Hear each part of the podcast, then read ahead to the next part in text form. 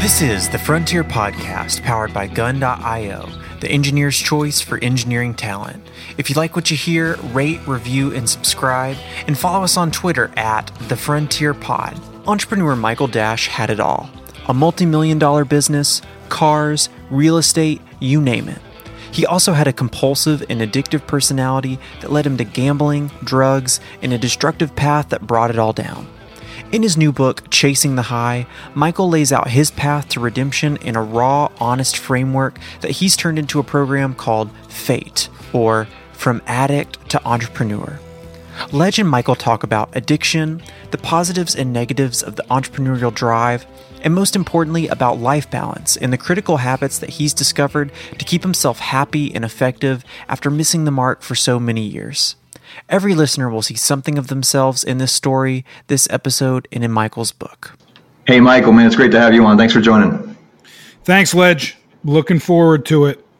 So, uh, for the audience to know, this this is fun for me because uh, Michael and I went to high school together. So, like way back in the day, and we were just saying that I probably haven't seen him for like 30 years since track practice. So, this is fun. Still connected online. Uh, Michael is the author of, of a new book called Chasing the High An Entrepreneur's Mindset Through Addiction, Lawsuits, and His Journey to the Edge. And I just thought that was a really pertinent topic, uh, a bunch of subject matter that our, our audience would totally relate to. So, Michael, welcome. Love if you give you know, kind of an intro of, of yourself and uh, what we can expect from the new book.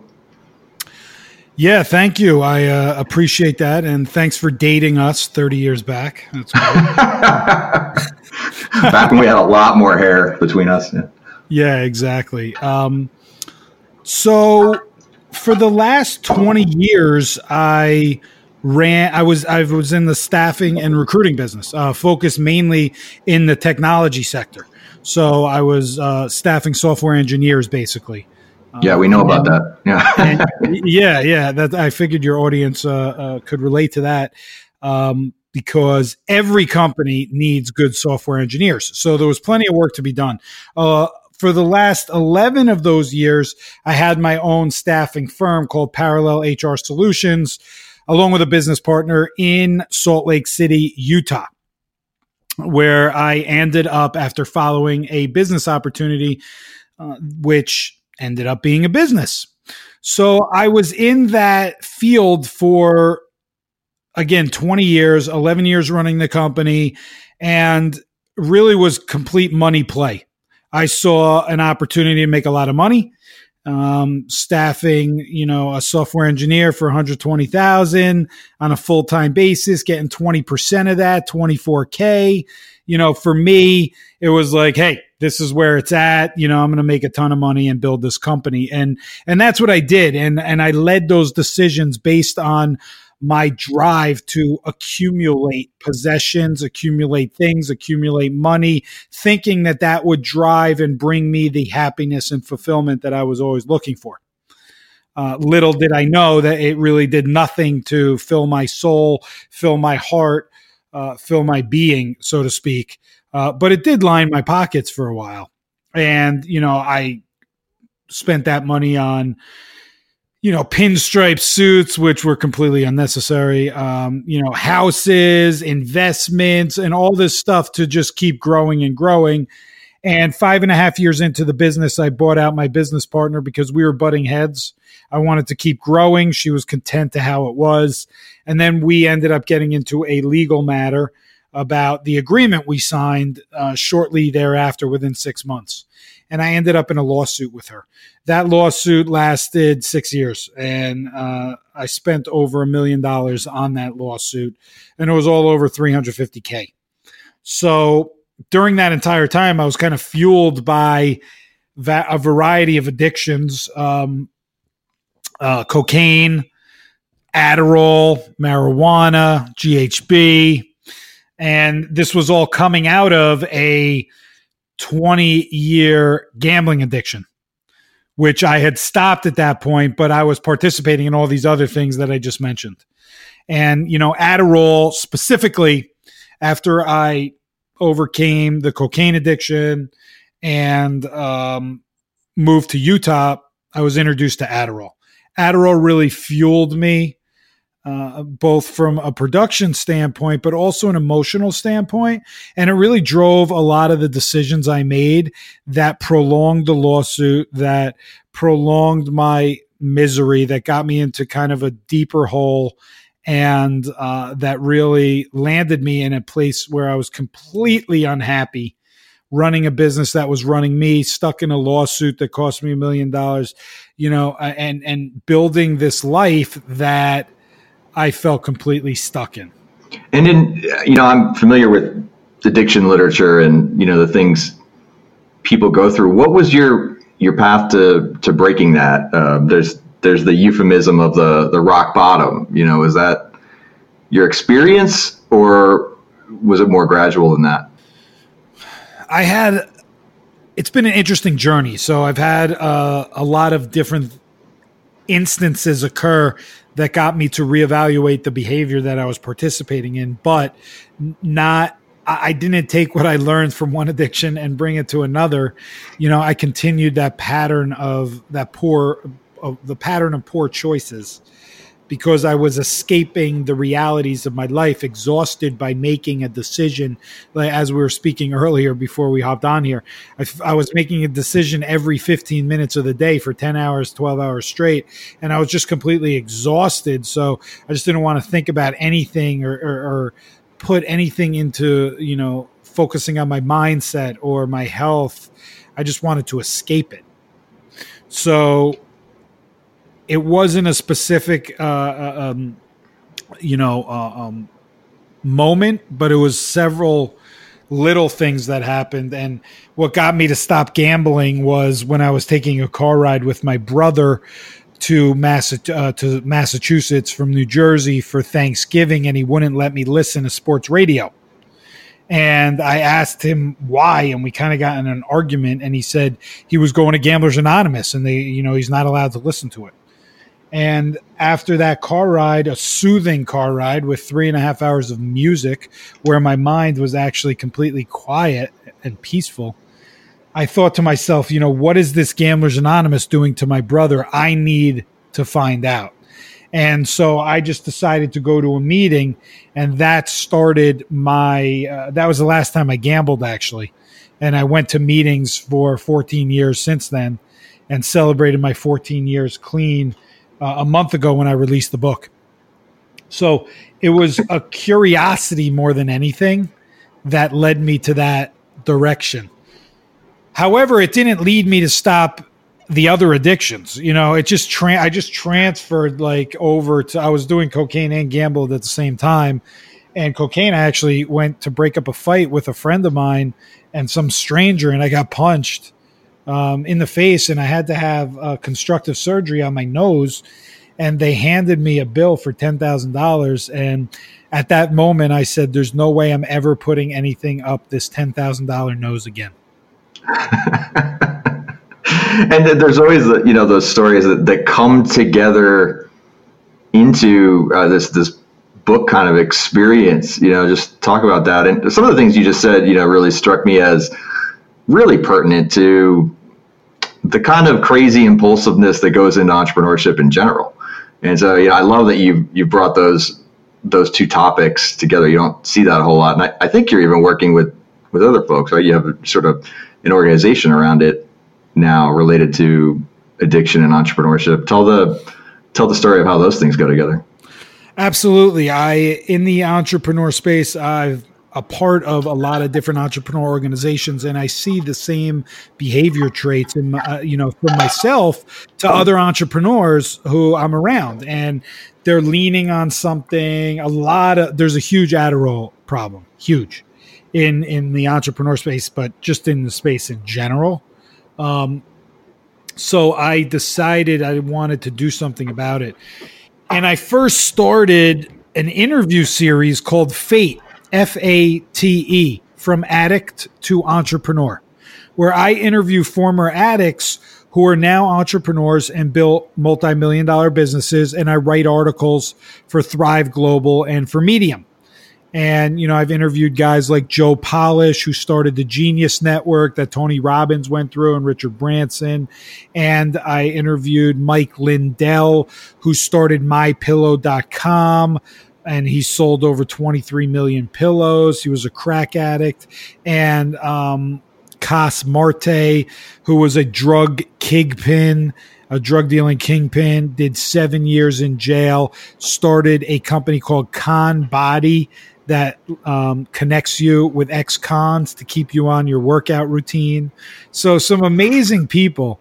And I realized that we all have similar traits, that addicts and entrepreneurs have similar traits. And addicts, if given and put in the right set of uh, circumstances, the right environment, surrounded by the right people, can be some of the best entrepreneurs in the world because they have that attitude of they won't take no for an answer. They'll go above and beyond the call of duty to get their fix, right? They will be as creative as anybody could be to accomplish their goal. In the cases of addiction, it's about getting high. But if you can take those same traits and focus them on entrepreneurship, they can be some of the most successful entrepreneurs out there.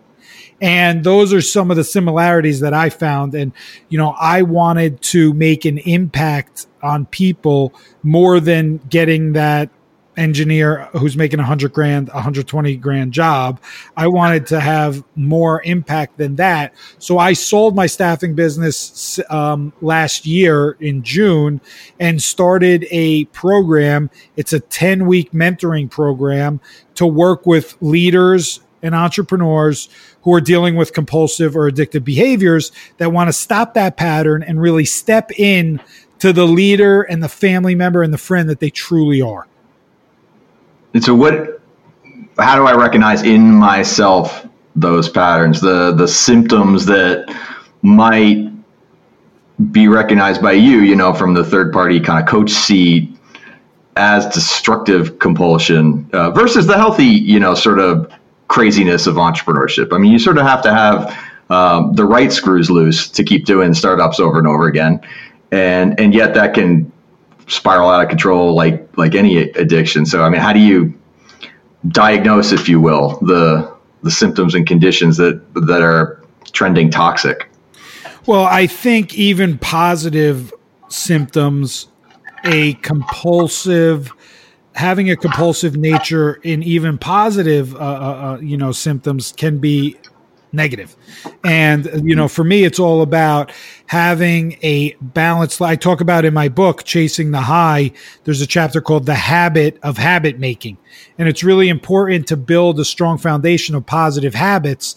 And as we continue to evolve in life, and maybe those same habits from five years ago don't resonate with us now. So it's con- it's important to continue to tap into curiosity and try new activities for yourself, not based on what other people around you have said, but try them out for yourself and see what resonates with you. And that's how you continue to evolve and then incorporate what resonates into you into those habits so that you have a fulfilled life is anybody working 12 to 14 hours a day every day, five or six days a week, is going to end up in an unfulfilled place. I can promise you that. It is not healthy. Now, there are certainly times throughout the year that we need to put those hours in.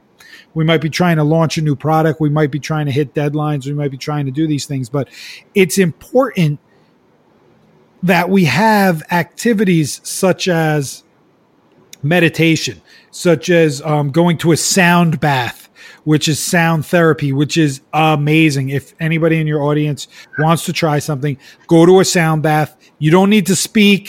You don't need to put yourself out there that much. You just show up, you lay down, and they play you these sound bowls and take you on this sound journey for 45 minutes to an hour. It's the most relaxing thing ever. It'll clear your mind. Um, you know, listening to positive podcasts, listening or doing affirmations, journaling, getting out in nature, going for a hike or getting to the ocean can be so super powerful.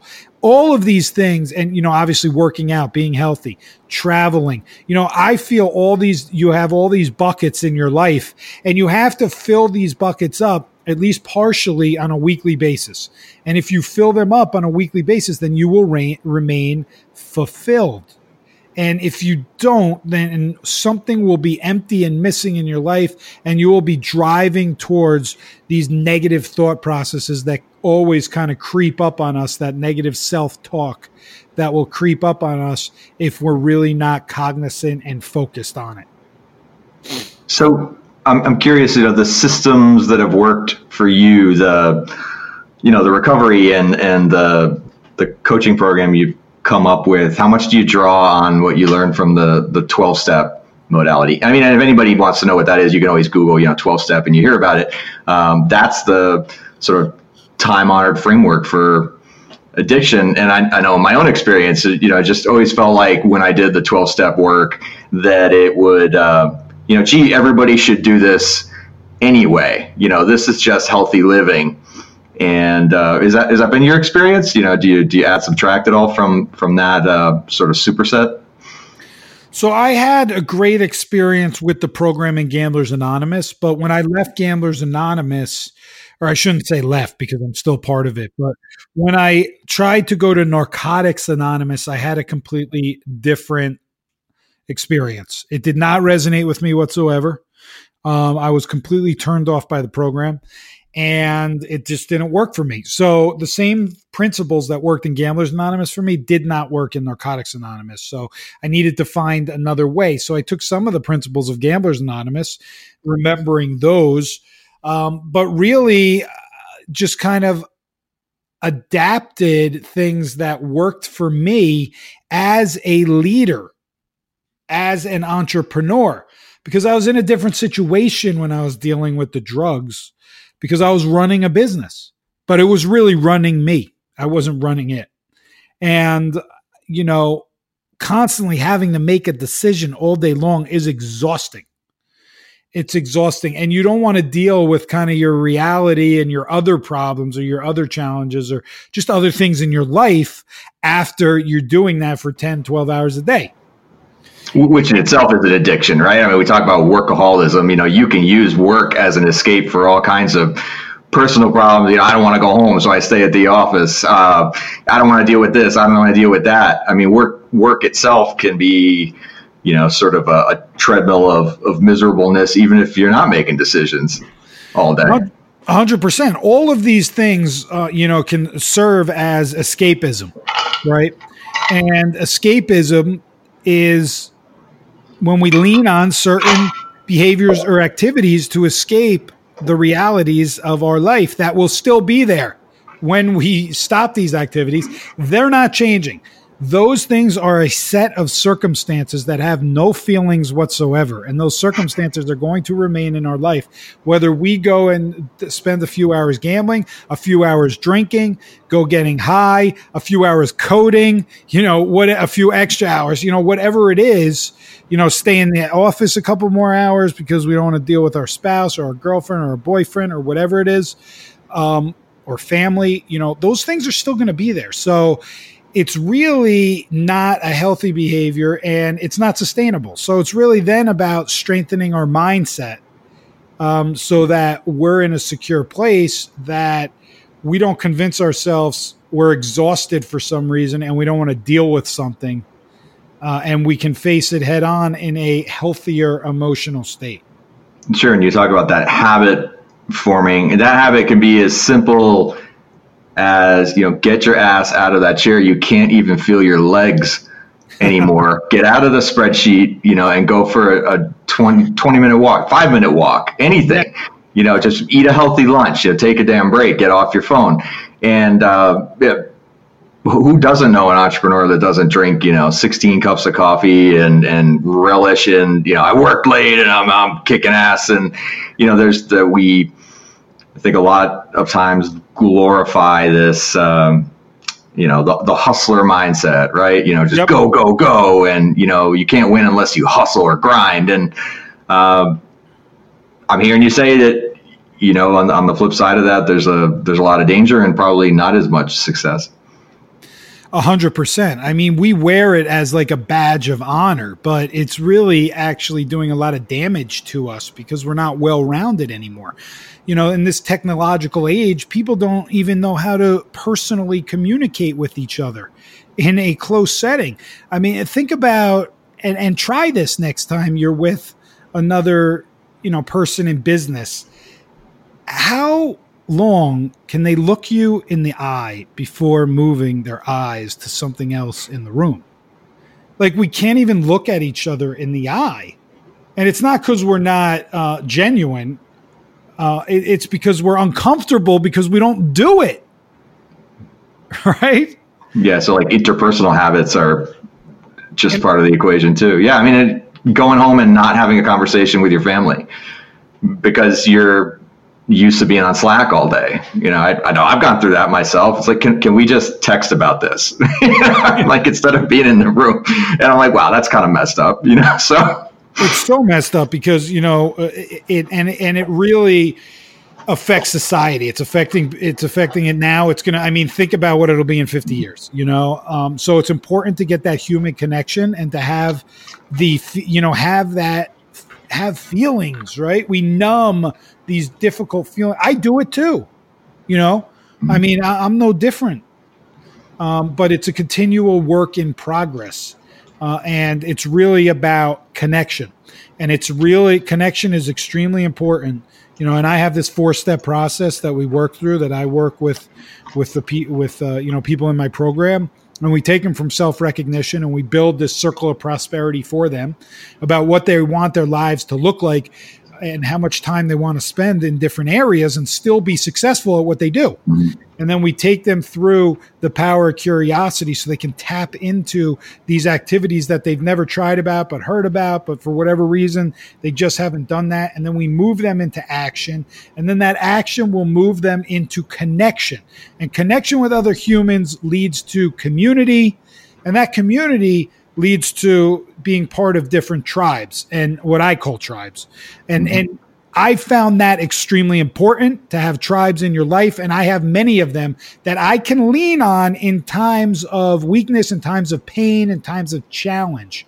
You know, I have a tribe uh, my entrepreneurial tribe so whenever I have some stuff going on in business that that I'm really struggling with, I can lean on them. I have a philanthropy tribe. So whenever I want to go out and raise money and you know give back, I lean on them. You know, I have a tribe uh, Orange Theory Fitness where I go work out, right? And you know, uh, you know, if we want to get together or do something outside of that gym or, or talk about working out, talk about health, you know, I go there and I have a travel tribe where we've traveled all around the world to Bali, to Nicaragua. We're going to Madagascar at the end of this year. So, like, it's all these different tribes that you can connect with. And then I have a men's tribe also, which is very important. And they're popping up more and more because, um, you know, as a man, uh, we have been trained a certain way to not expose our feelings and to act all stoic and we should be able to handle whatever comes our way and not complain about it not have feelings about it don't be upset about it and all this complete utter nonsense which is completely not true. Uh, you know we're just like anyone else we have feelings and the more we hold them in you know the worse it's going to be for us in our relationships and then for our health as well. I love hearing the passion. I mean, it just sounds, you know, so comprehensive. Like, wow, you know, you're you're hitting on a lot of things that, uh, if someone in the audience doesn't relate to all that, they certainly relate to some of it.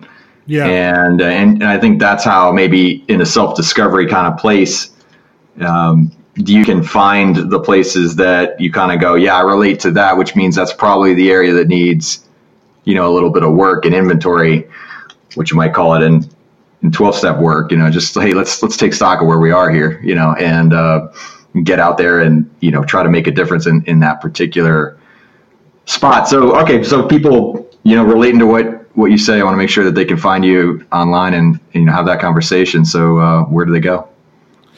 Yeah, so if they're interested in the program that I just described, uh, I have a webinar on it um, that they can sign up for and listen to. and it, it they could find that at michaelgdash.com forward slash fate F A T E. The book uh, Chasing the High, um, which you spoke about before. I know you were uh, you were reading some of it. Um, they can find that at chasingthehighbook.com.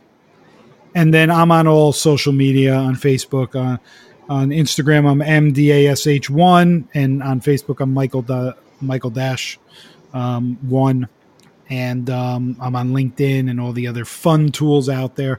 I mean, how many tools can you possibly be on these days? It's insane. Hundreds for hundreds. yeah, and if and if you want to pop on my website, it's michaelgdash.com. I try awesome. to keep it simple people. So, um, but yeah, would love to hear anybody uh, uh, from anybody if they had any questions or anybody who's hurting you know, i um, you know, I'll open up to your audience to have a a free forty five minute uh, consultation call with them for Very anybody cool. dealing with any any compulsive behavior challenges that they want to work through. Excellent, man. Well, hey, thanks for coming on. Yeah, everybody check out uh, Chasing the High, Michael G. Dash. Uh, super cool to have you on, man. Thanks for sharing the insights. I, I know it's going to be useful. I appreciate it. Thanks, Ledge. Thanks for listening to the Frontier Podcast produced by Gun.io. We're the only freelancing platform where engineers actually go to hire other engineers. If you enjoyed the show and want to learn more about how to hire or freelance with us, head over to gun.io slash podcast to get in touch, and we'll pay for your first 10 hours with a kick ass engineer.